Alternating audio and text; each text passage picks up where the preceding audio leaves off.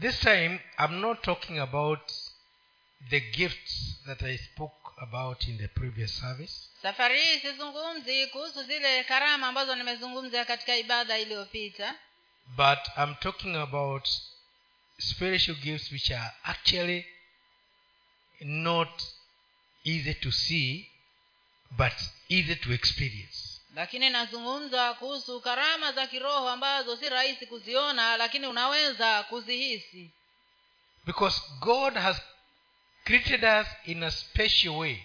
maana mungu ametumba katika hali maalum When Lucifer was still a worshipper of God, wakati lusifa bado alikuwa ni mwabudu wa mungu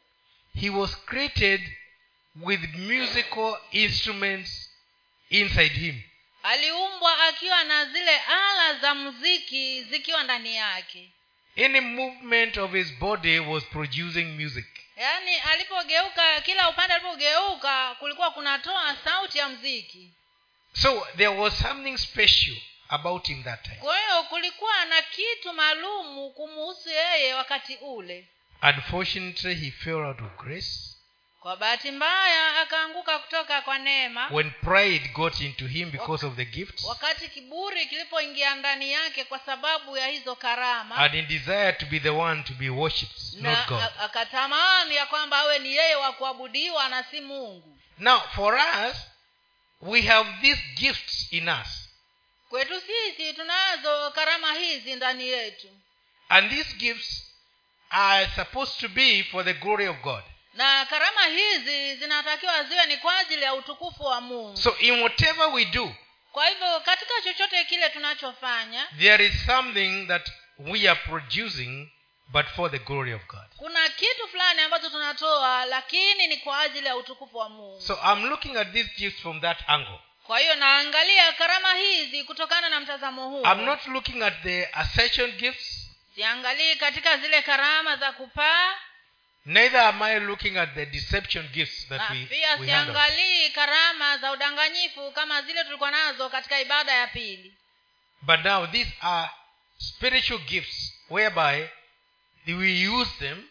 in our daily life and they make us. hizi ni karama za kiroho ambazo tunazitumia katika kila siku maishani mwetu na zinatufanya tuweze kukua kiroho Okay, let's read. tusomewe katika katika kitabu cha warumi mlango wa kwanza mstari wa, kwa- wa nane hadi wa kumi na nne warumi moja nane mpaka kumi na nne tusomewe pale kwanza namshukuru mungu wangu katika yesu kristo kwa ajili yenu nyote kwa kuwa imani yenu inahubiriwa kote duniani kwa maana mungu nimwabuduye kwa roho yangu katika injili ya mwana wake ni shahidi wangu jinsi niwatajavyo pasipo kukoma siku zote katika sala zangu nikiomba nije kwenu hivi karibu mungu akipenda kuifanikisha safari yangu kwa maana natamani sana kuwaona nipate kuwapa karama ya rohoni ili mfanywe imara yaani tufarijiane mimi na ninyi kila mtu kwa imani ya mwenzake yenu na yangu lakini ndugu zangu sipendi msiwe na habari ya kuwa mara nyingi nilikusudia kuja kwenu nikazuiliwa mpaka sasa ili nipate kuwa na matunda kwenu ninyi pia kama il, kama nilivyo nayo katika mataifa wengine nawiwa na wagiriki na wasio wagiriki nawiwa na wenye hekima na wasio na hekima Okay. Now, if you look carefully, especially verse 11, unapoangalia kwa makini hasa ule mstari wa kumi na moja Paul was talking about the, the main core of his visit. paulo alikuwa anazungumza hasa sababu kuu ya ya kutembea kwake katika maeneo yale Why he wanted to visit the Romans. kwa sababu gani alitaka kuwatembelea warumi That he may be able to impact a spiritual gift in them. ili aweze kuingiza karama ya kiroho ndani yao As we live, we have things that we may not even teach, but the way we, we live, the way we do our things, they are things that flow out of us. kuna vitu ambavyo tunapoishi hata pasipo kufundisha lakini ile jinsi tunavyoishi tayari kuna vitu vinatoka ambavyo watu wanaweza kuigiza There are times you may not know what, what actually you are doing in the life of somebody. kuna wakati ambapo we mwenyewe hutambui kile ambacho unafanya katika maisha ya mtu Which means, as we live, there are things that are out, oozing out of us, and there are also things which are oozing out of the people, and they are influencing us in one way or the other. hiyo inamaanisha ya kwamba kadri tunavyoishi kuna vitu vinapotokana vinavyotokana na ndani yetu na vinaathiri maisha ya watu na pia kuna vitu vinatoka kwa watu vina- vinatuathiri sisi As he says here, that as I do it to you, and you also do it to me in fellowship. kama vile alivyosema hapa ya kwamba ninapokutendea wewe na wewe unanitendea mimi katika ushirika Our life, we live our gifts. katika maisha yetu tunaishi hizo karama zetu There is no way you can live a life devoid of your gifts. hakuna vile ambavyo unaweza kuishi maisha yako nje ya karama yako For instance, those people are- that love singing, kwa mfano wale watu wanaopenda kuimba if they stay with other people, they, those people will be will automatically want to join them in the singing. wanapoishi na watu katika yale maisha yao wale ambao wanaishi karibu nao watajisikia kujiunga nao katika uimbaji wao Those people who love making exotic dishes, wale watu ambao wanapenda kutengeneza mlo mtamu when they live with people, they want to, to make such dishes. wanapoishi na watu wengine hao watu watatamani pia kutengeneza mlo kama huo Because they want to, im- to get that, that gift. maana wao pia wanataka kupata hiyo karama And there are some people who know that they have wonderful things in their life. na kuna watu ambao wanajua wanazo uh, karama za ajabu maishani mwao And they want to get these things multiplied, not by them, but by the people that they get in touch with. na wanataka kukuta kupata ya kwamba karama hizi zinaongezeka na si wao wenyewe bali zinaongezwa na wale watu wanaoishi karibu nao When you are gifted in the Spirit, wakati umepata karama hiyo ya kiroho you don't want it to end with you. hautaki iweze kumalizika na wewe You want it, you want to impact another person. unataka pia kuingiza kwa mtu mwingine Likewise, people who walk with thieves, they are thieves. vivyo hivyo na wale watu ambao hutembea na waizi wao pia wanakuwa waizi hatimaye But when the thieves walk with good characters, lakini hao wezi wanapotembea na watu walio na maadili mema they start questioning their gifts. wanaanza kuuliza maswali kuhusu zile karama zao And they want to be transformed. na wanataka sasa kubadilishwa you realize that some people wo- they feel that they have to drop out of some things so that they can fit where you are unatambua ya kwamba kuna watu ambao wanatamani kutoka katika vitu fulani ili waweze kuingiliana na pale, uli, na pale ulipo wewe i feel like studying because of this now i, I remember some years back nakumbuka uh, miaka michache iliyopita si micheshi ni mingi miaka mingi iliyopita when pastor mwashumbe was here wakati mchungaji mwashumbe alipokuwa huku we did some evangelism tulifanya uinjilisi in this series of uh, uh, kaya katika maeneo haya ya kaya there was a brother who was with us his name uh, is jao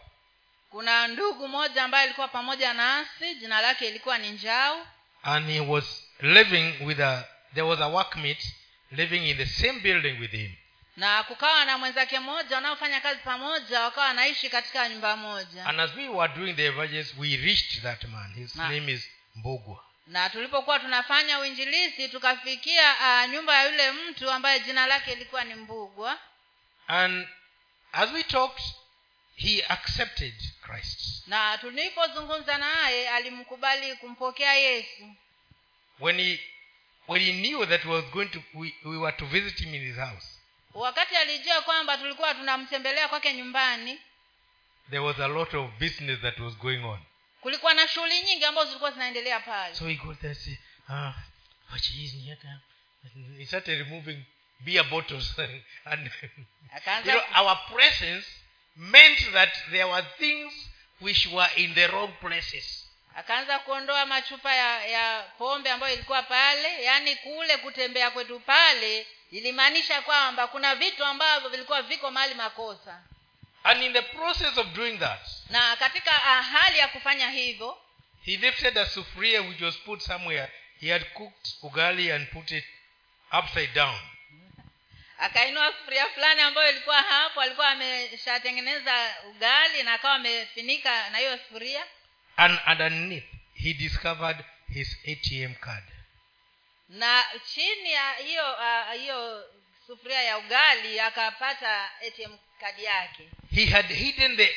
atm card from himself yaani alikuwa ameificha hiyo atm kadi yake kwa yeye mwenyewe because as long as he saw it he would go and withdraw money and go drinking maana kila mara alipoiona ile angechukua akaenda kuongea na ukuta pale akatoa pesa na akazipeleka ulevini so he didn't know how he was going to change kwa hivyo yeye hakujua ni jinsi gani ambapo angebadilika The only way to save his money is to hide it, although he needs it. njia ya pekee ya kuweza kuokoa fedha yake ilikuwa ni kuficha ile atm kadi But when we got into that house lakini tulipoingia katika nyumba ile and we preached the gospel na tukazungu- tukahubiri njili and he had our testimonies, na akasikiza shuhuda zetu he no longer needed to hide his ATM from him. hakuhitaji tena kuificha hiyo atm kadi yake He got saved. akaokoka He continued to be delivered as we stayed with him, akaendelea kukombolewa kadri ukaa naye and today he's a pastor. na leo hivi ni mchungaji So, what you have, kwa hivyo kile ulicho nacho one way or the other, it is going to affect somebody. kwa njia moja ama nyingine kitaenda kuathiri mtu mwingine What your friend or your, you, you, the one you relate with has, U- kila kila ambacho yule ambao unaishi naye anacho rafiki yako ama maanake rafiki mpaka umpendeze na tabia hizo umpendeze na mambo hayo lazima ikuafekti na wewe so there is a way that what your friend has will come to you kwa hiyo kuna vile ambavyo kile ambacho rafiki yako anacho kitakuathiri wewe and now as christians when we live together na sasa sisi kama wakristo tunapoishi pamoja our security is the gifts that are in one each and every one of us usalama wetu ni ile karama ambayo iko ndani ya kila mmoja wetu if you're staying with somebody who likes reading the bible kama unaishi na mtu ambaye anapenda kusoma bibilia then you automatically like reading the bible hapo kwa vyovyote vile utakuwa pia mpenda kusoma bibilia if that person loves fellowship kama huyo mtu anapenda ushirika you will find yourself also loving fellowship utajipata wewe mwenyewe pia ukipenda ushirika because you don't want to part with that person maana hutaki kutenganishwa na huyo mtu you may start by forcing yourself unaweza kuanza kwa kujilazimisha mwenyewe but eventually you realize that that is what you want to do lakini hatimaye utakuja kutambua ya kwamba hiko ndicho ambacho unataka kufanya i remember one time i, I was asked a question by my colleagues when i was working uh, when i was working at the school of maintenance Nakumbuka- currently the school of nursing nakumbuka kuna siku ambapo niliulizwa swali na wenzangu ambao tulikuwa tunafanya kazi pamoja katika ile eneo la me- ile eh, kitango cha maintenance And they asked me, why is it that people get caught up with women here in coast when they, they come from up country? na akaniuliza mbona wana, wa, wa, wanaume wa, wa kutoka bara wakija huku wanashikwa sana na wanawake I told them, well, when you go fishing, you you must use the best bait that you have. na mimi nikamwambia unapoenda kuvua samaki unatakiwa uwe na chambo kilicho bora zaidi ambacho unaweza kupata If you put a snake in your bait, you won't catch the fish. kama utaweka chambo chako ni nyoka basi hautaweza kupata samaki They will run away from the snake. watakimbia huyo nyoka So this, these people study what you like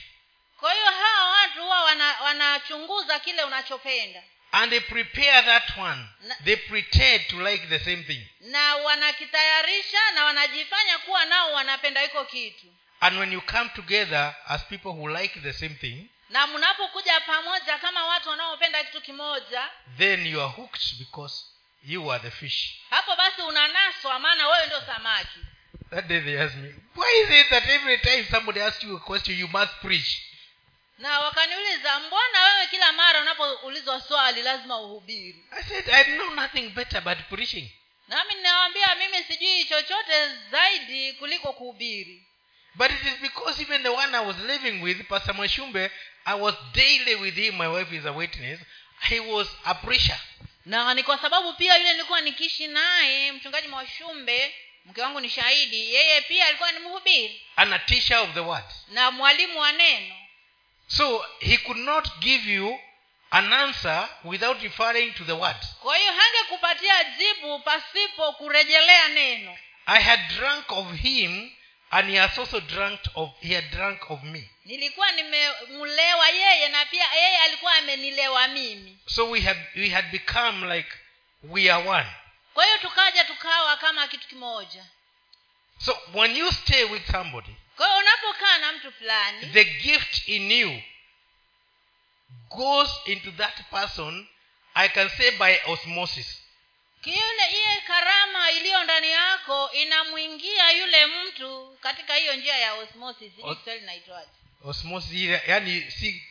wewe unakaa hapo lakini ina inamwingia tu Mm. ni kama vile robu robu si lazima ujipake lakini mtu akiwa amejipaka inakuja kwako by osmosis wewe unaipata tu eh? na inaweza kukusaidia ulikuwa unakohoa ikakusaidia kwa sababu imekufikia na wewe hujiitumia so there are things we just just come into you kwa hiyo kuna vitu ambavyo vinakujilia tu hivyo hivyo So, in our lives as Christians, kwa hiyo katika maisha yetu kama wakristo like Paul was saying, when you discover what you're strong in, kama vile paulo vile alivyokuwa anasema unapotambua kile ambacho uko na nguvu ndani yake you desire to pass it on to other people. unatamani kukipitisha kwa mtu mwingine The other day, my wife was saw a nice carpet made by Mama. It's there, uh, made by Mama Hodari. Can somebody bring me that carpet which are hidden somewhere at the corner? kuna siku hiyo ingine mke wangu aliona There is huo a- there is- mkeka there is a carpet mzuri here. Can you ambao borrow it? ulitengenezwa na mama hodari mnaweza It is kuuleta in the office. The office is locked, I think. Or is it open? iko kwa kona hapo yeah you can, you can just open i'll wait for you i'll not teach until you come i don't want you to miss it Kwa Samueli. we would say hizi hapa hatutaketi mpaka arudi i had not planned to use it but i have had it coming just so i want to i want to use it as a demonstration sikupanga kuitaja lakini vile nimesikia imekuja tu wacha nitumie kama mfano we are patiently waiting we are not anxious tunangojea kwa uvumilivu yes na si kwa shauku Hivi. amen thank you wakati mama alipoona hii she said i'm going to teach people here how to how to knit don't, don't fold quickly we are not done with it i'm going to teach people how to make uh, sweaters uh, with, with a machine nitaenda kufundisha mama alipoona hii alisema nitaenda kufundisha watu jinsi ya kutengeneza sweta kutumia mashini and then we started discussing and said yeah we can even have a, a workshop here where people are teaching talents na tukaanza kuzungumza tukasema hata tunaweza kuwa na karakana hapa mahali ambapo watu wa, watakuwa na hizo karama za kufanya kazi by the sight of this kwa kuona hichi then things started working vitu vikaanza kufanya kazi we, already, we are already seeing a workshop where tayari people are learning talents here tayari tunaona kara- tukaanza kuona karakana ambapo watu wanafanya wa, wanajifundisha uh, karama zao hapo because the gifts that god has given us maana zile karama ambazo mungu ametupatia sisi they are highly infectious zinaambukizanwa kwa hali ya juu sana for as many as are willing to receive kadiri wengi wanavyotamani kupokea in relation with as many as are willing to give sawasawa na wale kadri wengi wanavyotamani kupeana this carpet is dedicated for those who would like to pray huu mkeka umewekwa wafu kwa wale ambao wangependa kuomba it is not for the children pia watoto kulalia do you get me unanipata hapo it is in my office uko ofisini mwangu when you feel like you want to pray unapohisi ya kwamba unataka kuomba and you want to to spend a night here praying na wataka kupitisha usiku wako hapa ukiomba there is a bed already kuna uh, kuna kitanda hapa yeah so what does that mean hiyo inamaanisha nini it will it will incite some people to come and pray itasukuma watu wengine ili waje waombe that is what a gift will do it will push people to limits they never knew they could go hicho ndicho ambacho karama inafanya itasukuma watu katika viwango ambavyo hawangedhania kwamba wangefika hapo but when we don't we don't have the desire that paul had of taking his gift to the next place lakini kama hatuna ile shauku kama ile iliyokuwa na paulo ya kutamani kupeleka kipawa chake kwa mtu huyo aliye mbele we remain with it and it doesn't affect people tunabakia nayo na haiathiri mtu yeyote and eventually you'll be talking about when you were born again 75 years ago you used to do this you used to see this it used to be like this but now it is no more hatimaye utaanza kuwa yule mwokovu wa kusema nilipookoka miaka ya sabini haya nilikuwa nafanya hivi nilikuwa nahubiri nilikuwa nafanya do to do lakini Tulikuwa- tulikuwa tuenda saizi kama mi- si unajua tulikuwa tukienda hospitalini si unakumbuka ndiye na si unakumbuka tulikuwa tukifanya uinjilisti huku ndiye mpaka mahali pamoja tulienda na kina na mama kenda tukakuta wahubiri wa- ni walevi wamekaa na mboko zao wanajienjoy We just greeted them niliwasalimia and started talking to them na nikaanza kuzungumza nao they felt that we were disturbing their peace walihisi kana kwamba tunatatiza amani yao but as we continued talking to them lakini kadri vile tulipoendelea kuzungumza nao all their their bokos were kept like this so Mboko. it is like they were holding their guns at mboko by mboko, their side mboko zao kila mmoja akashikilia hapo hivyo no longer the way it, my mic is close to the mouth na si haziko tena karibu na mdomo kama they vile stayed hiyo like mic. that and for the rest of the time we, we were there nobody dared to drink zilibakia hapo hadi wakati ule ambapo tulimaliza kuhubiri na hakuna yule ambaye alijaribu kuileta mdomono ili anywe one, one man tried to complain you people have come here to disturb us I would say, shut up don't you see these people love us they have come for us mmoja wao akajaribu kusema ah, watu wamekuja kutusumbua mwingine akamkemea nyamaza huoni hawa watu wamekuja kutusaidia hapa they have thought about us wametuwaza sisi and by the time we were leaving i got invitations to go and visit their homes kufikia wakati ule tunaondoka nilipata mwaliko kwamba niwatembelee manyumbani zao because what we heard we didn't want to keep to ourselves kwa sababu kile ambacho tulikuwa nacho hatukutaka ku- kujiwekea sisi wenyewe and we didn't care who received it provided they change and become like us na hatukujali nani angekipokea ili, ili mradi tu wabadilike na wawe kama sisi another time i was burying at uh, maya na kuna kipindi fulani nilikuwa ninazika kule maya and the, the people were you know that it was an old lady who was being buried and i knew the number one question is the direction of the head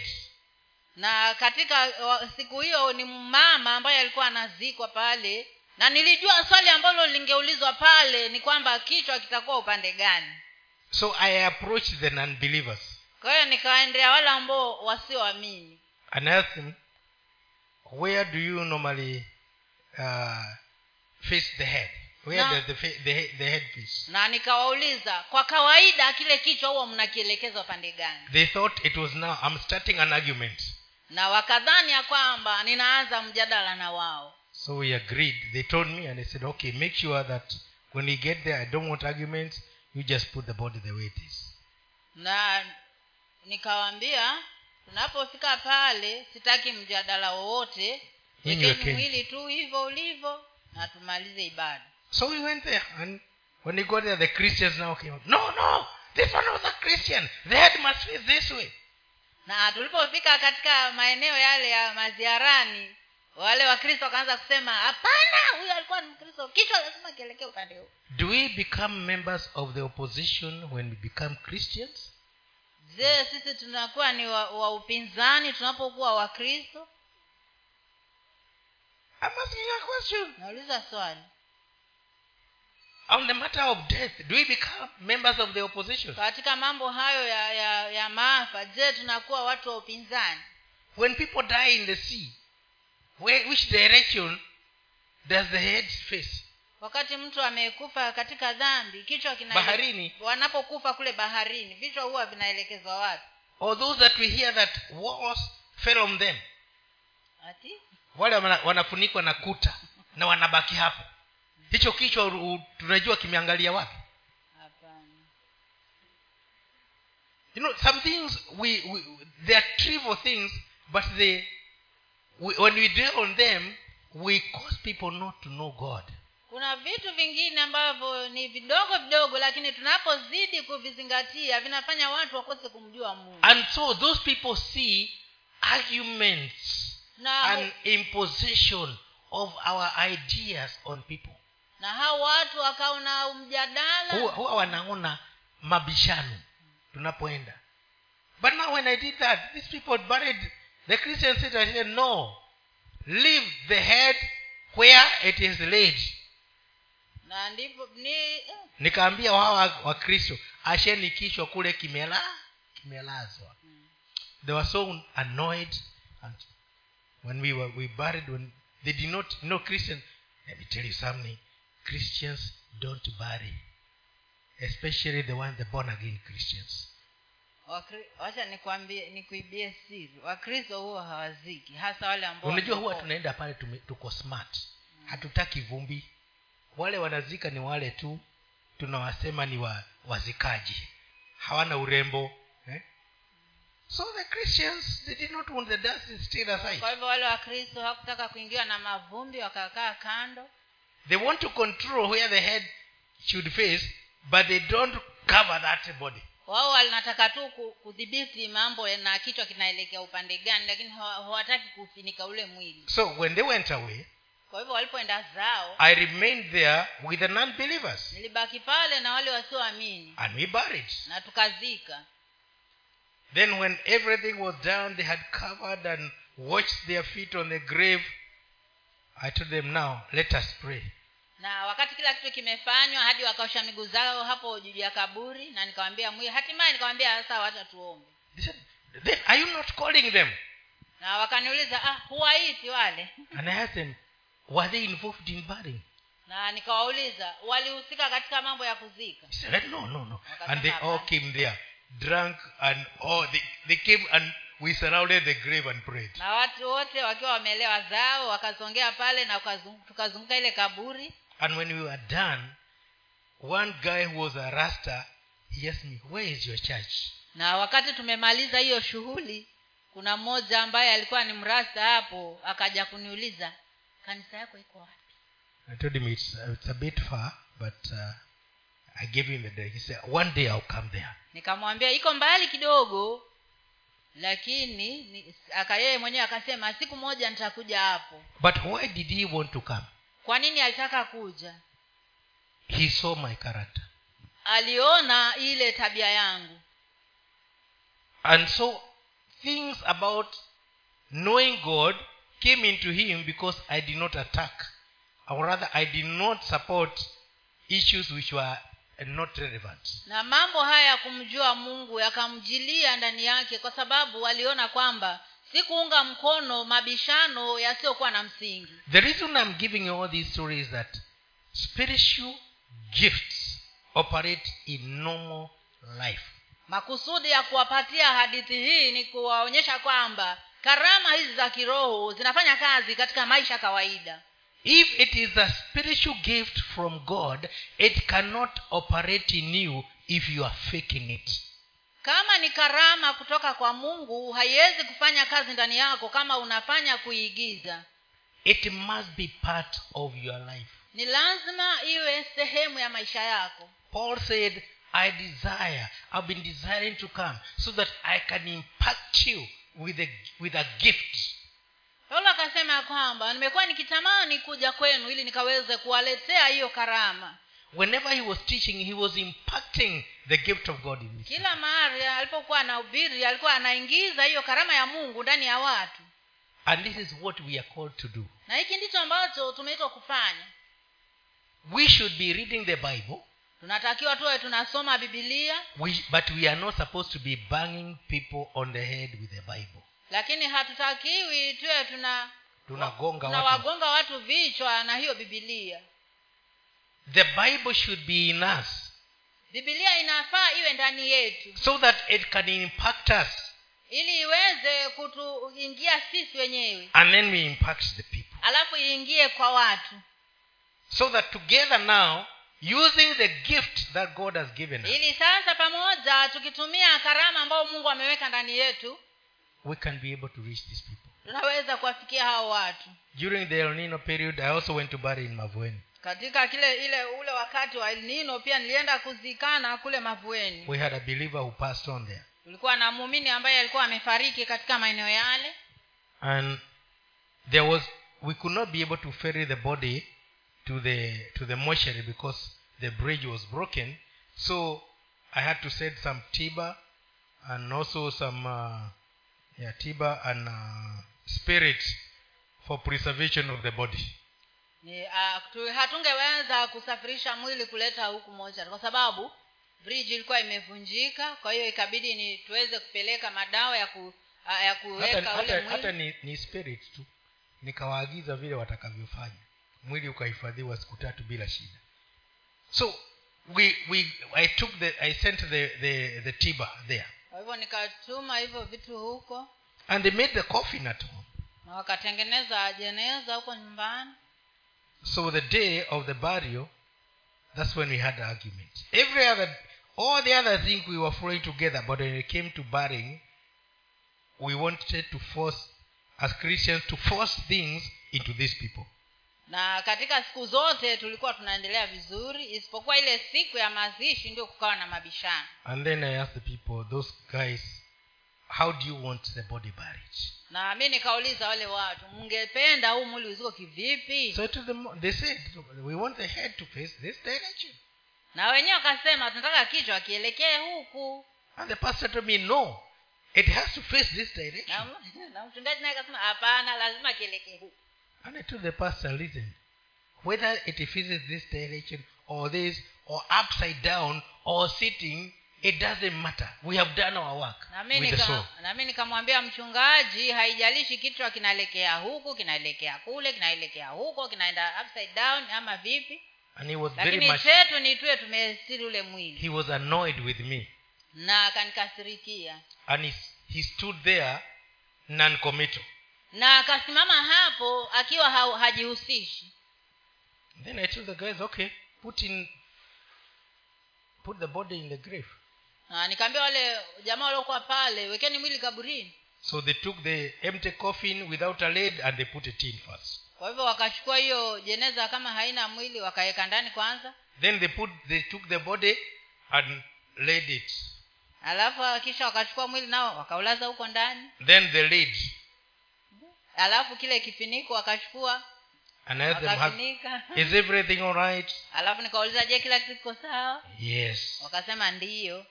do you have anything else missing je mna kitu ambacho kimekosa hapo no hapana okay come out haya tokeni and then i started my service now alafu sasa nikaanza ibada yangu when it came to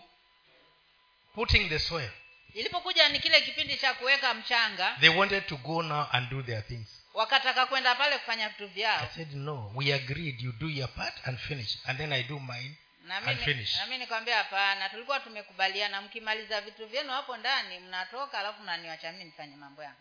and so they could not get in kwa hivyo hawangeweza kurudi hapo ndani then we continued we, bu- we, we buried and until the until we, we laid the flowers kwa hiyo tukaendelea kufikia mwili hadi mpaka maua yakawekwa they wanted to wash their feet they said no no no no we agreed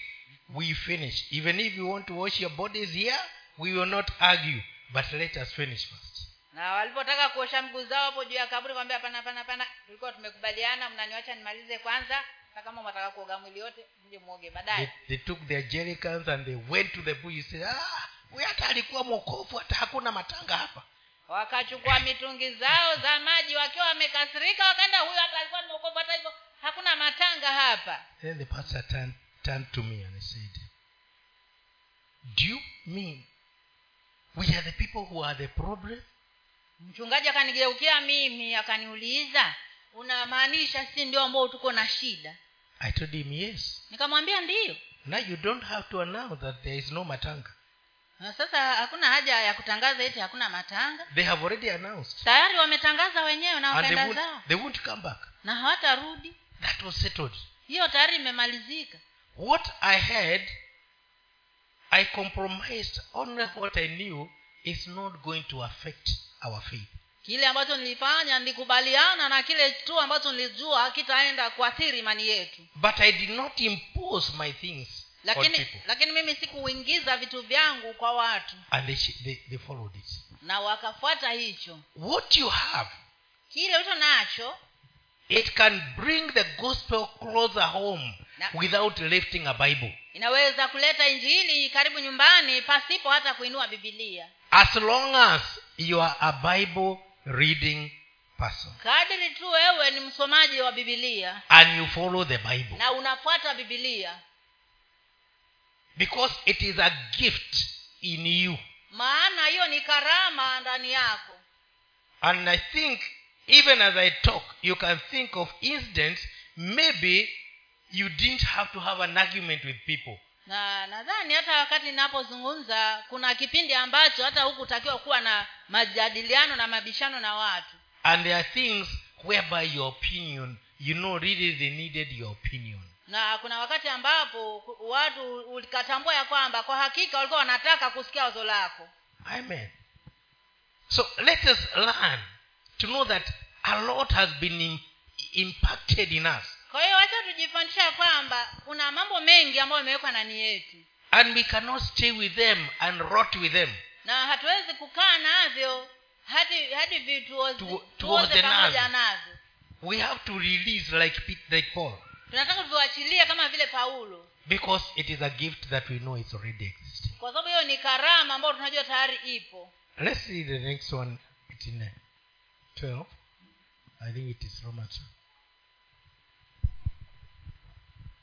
tusomewe sasa katika wakorintho wa kwanza waraka kwa wakorintho kumi na mbili mstari wa kwanza hadi wa kumi na moja waraka wa kwanza kwa wakorintho kumi na mbili moja mpaka kumi na moja basi ndugu zangu kuhusu karama za roho sitaki mkose kufahamu mwajua ya kuwa mlipokuwa watu wa mataifa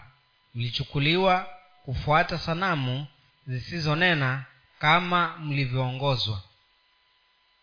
kwa, hi, kwa hiyo na waarifu ya kwamba hakuna mtu anenaye katika roho wa mungu kusema yesu amelaaniwa wala hawezi mtu kusema yesu ni bwana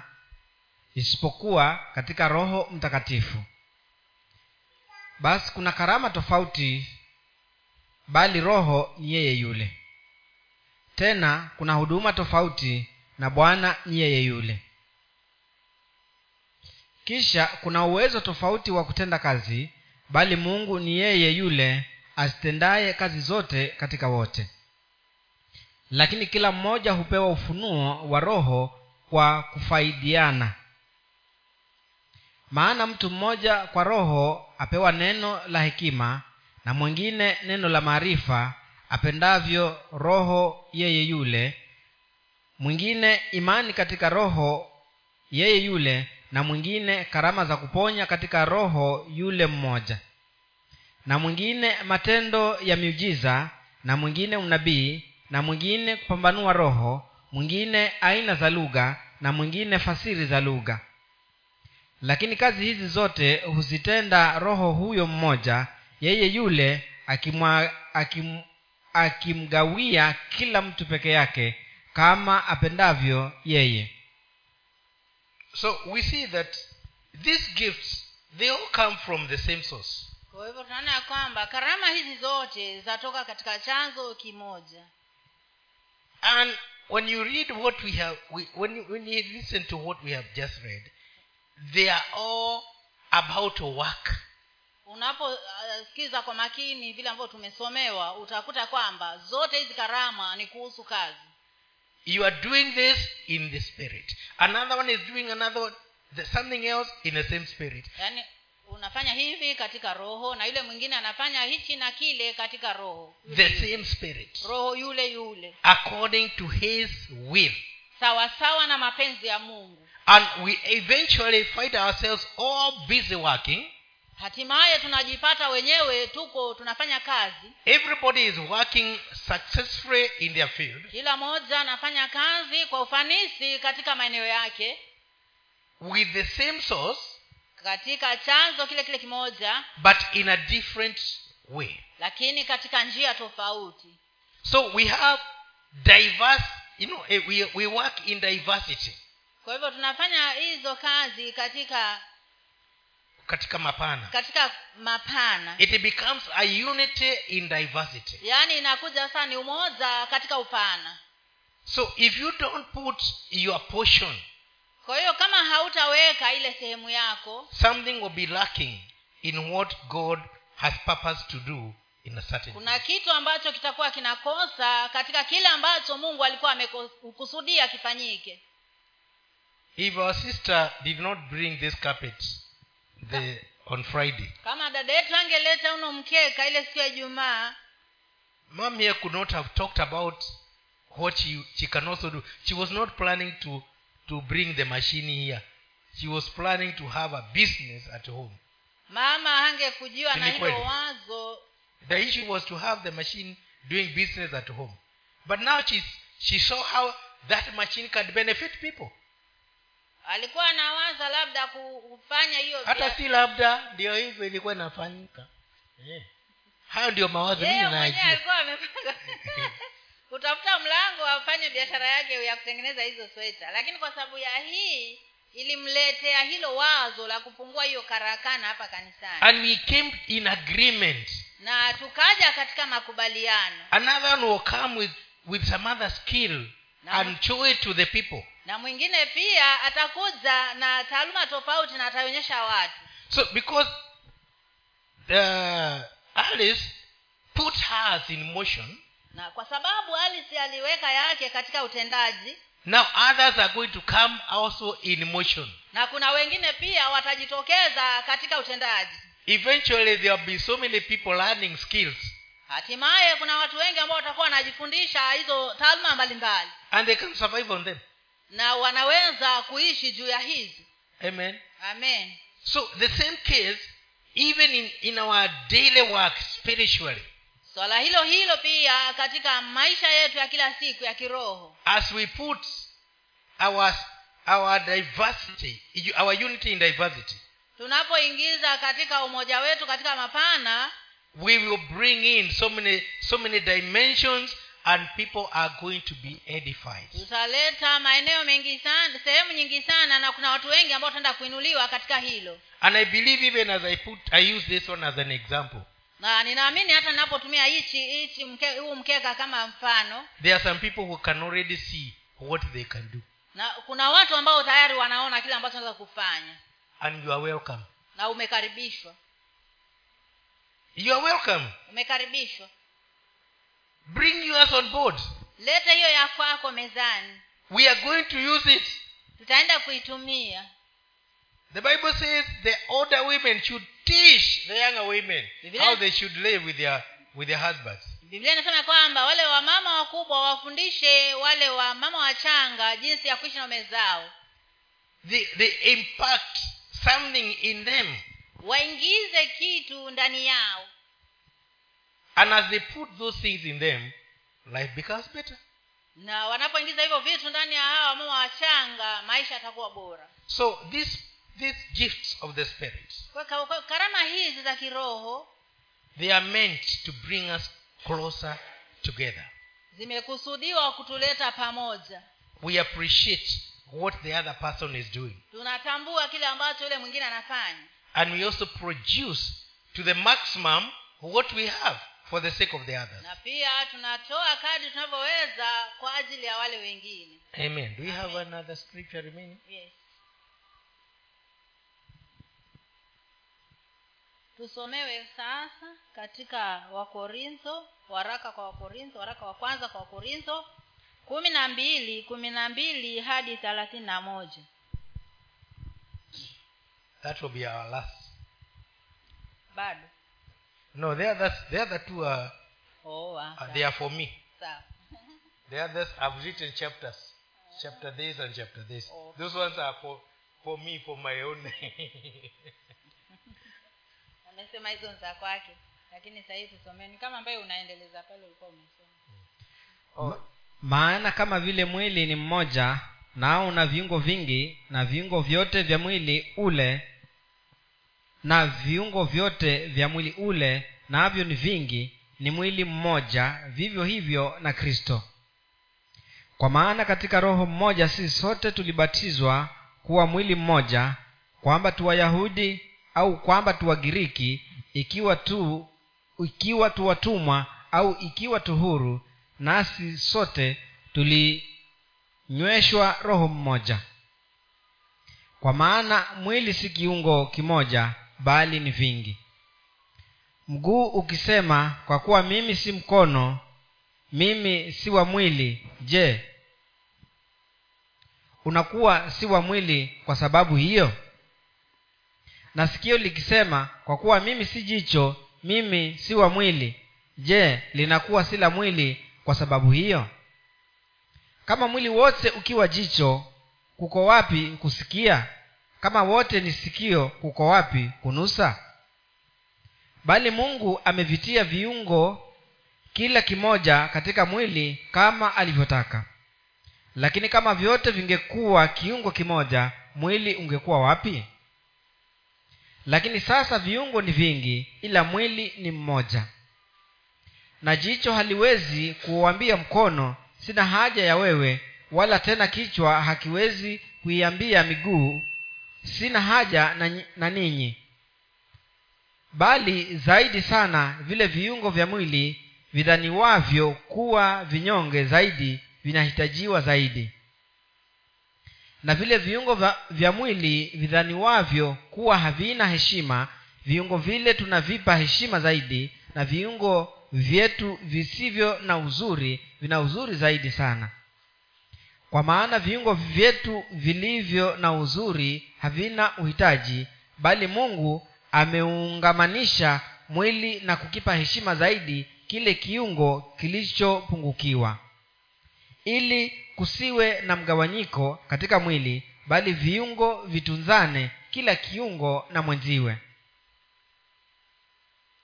na kiungo kimoja kikiumia viungo vyote huumia nacho na kiungo kimoja kikitukuzwa viungo vyote hufurahi pamoja nacho basi ninyi mmekuwa mwili wa kristo na kila mmoja wenu akiwa kiungo cha mwili huo na mungu ameweka wengine katika kanisa wa kwanza mitume wa pili manabii na tatu walimu kisha miujiza kisha karama za kuponya wagonjwa aina za usaidizi maongozi na aina za lugha je wote ni mitume wote ni manabii wote ni walimu wote wanatenda miujiza wote wana karama za kuponya wagonjwa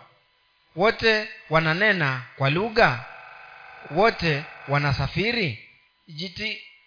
jitahidini sana kupata karama zilizokuu na nitawaonesheni njia iliyo bora zaidi Sasa, let's see, this one is o- very clear that every gift is important. What I have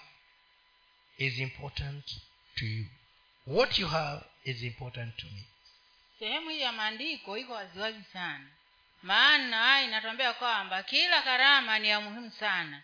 maana kile ulicho nacho wewe mimi sina na kile u- nilicho nacho mimi wewe hauna You cannot do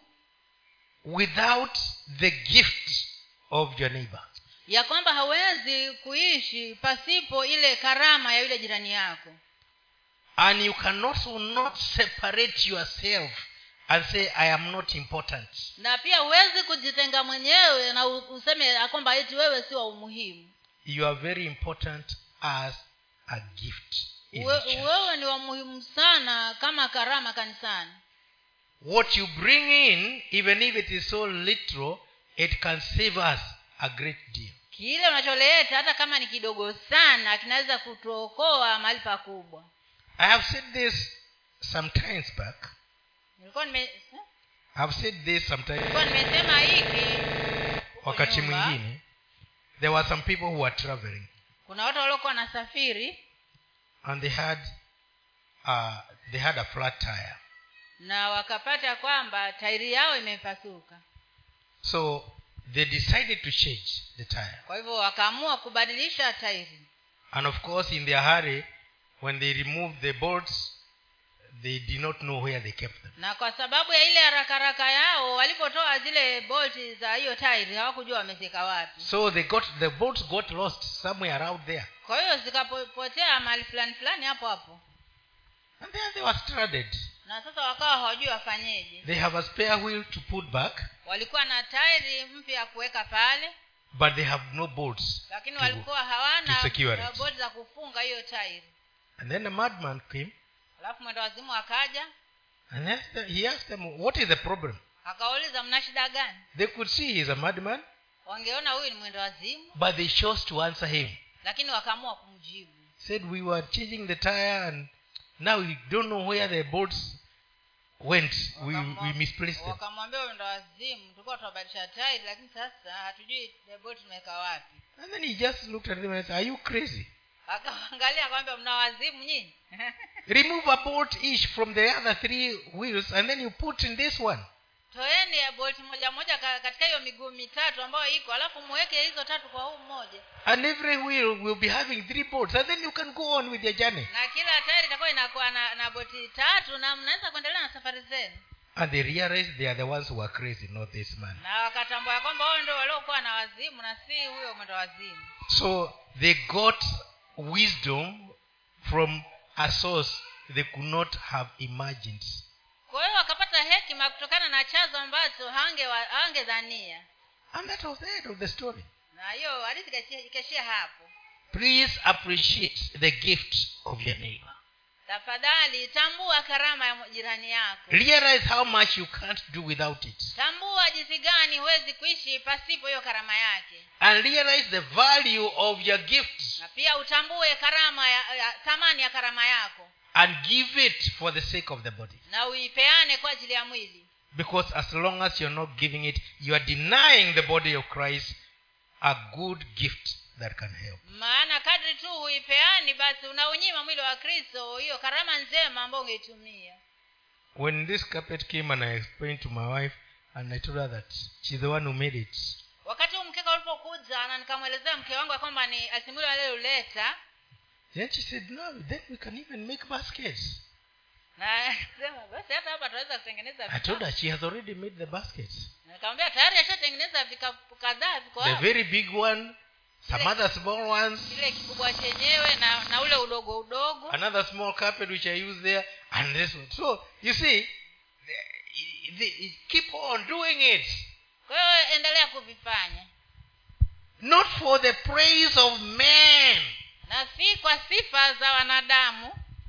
It is for the glory of God. bali ni kwa ajili ya utukufu wa mungu Amen. amen Even now as I'm speaking, I'm not praising her. i'm just talking about the flexibility of applying your gift na hata ninapozungumza si kana kwamba ninamsifia sana lakini ninazungumza jinsi ya kuendelea kuifanyia kazi karama yako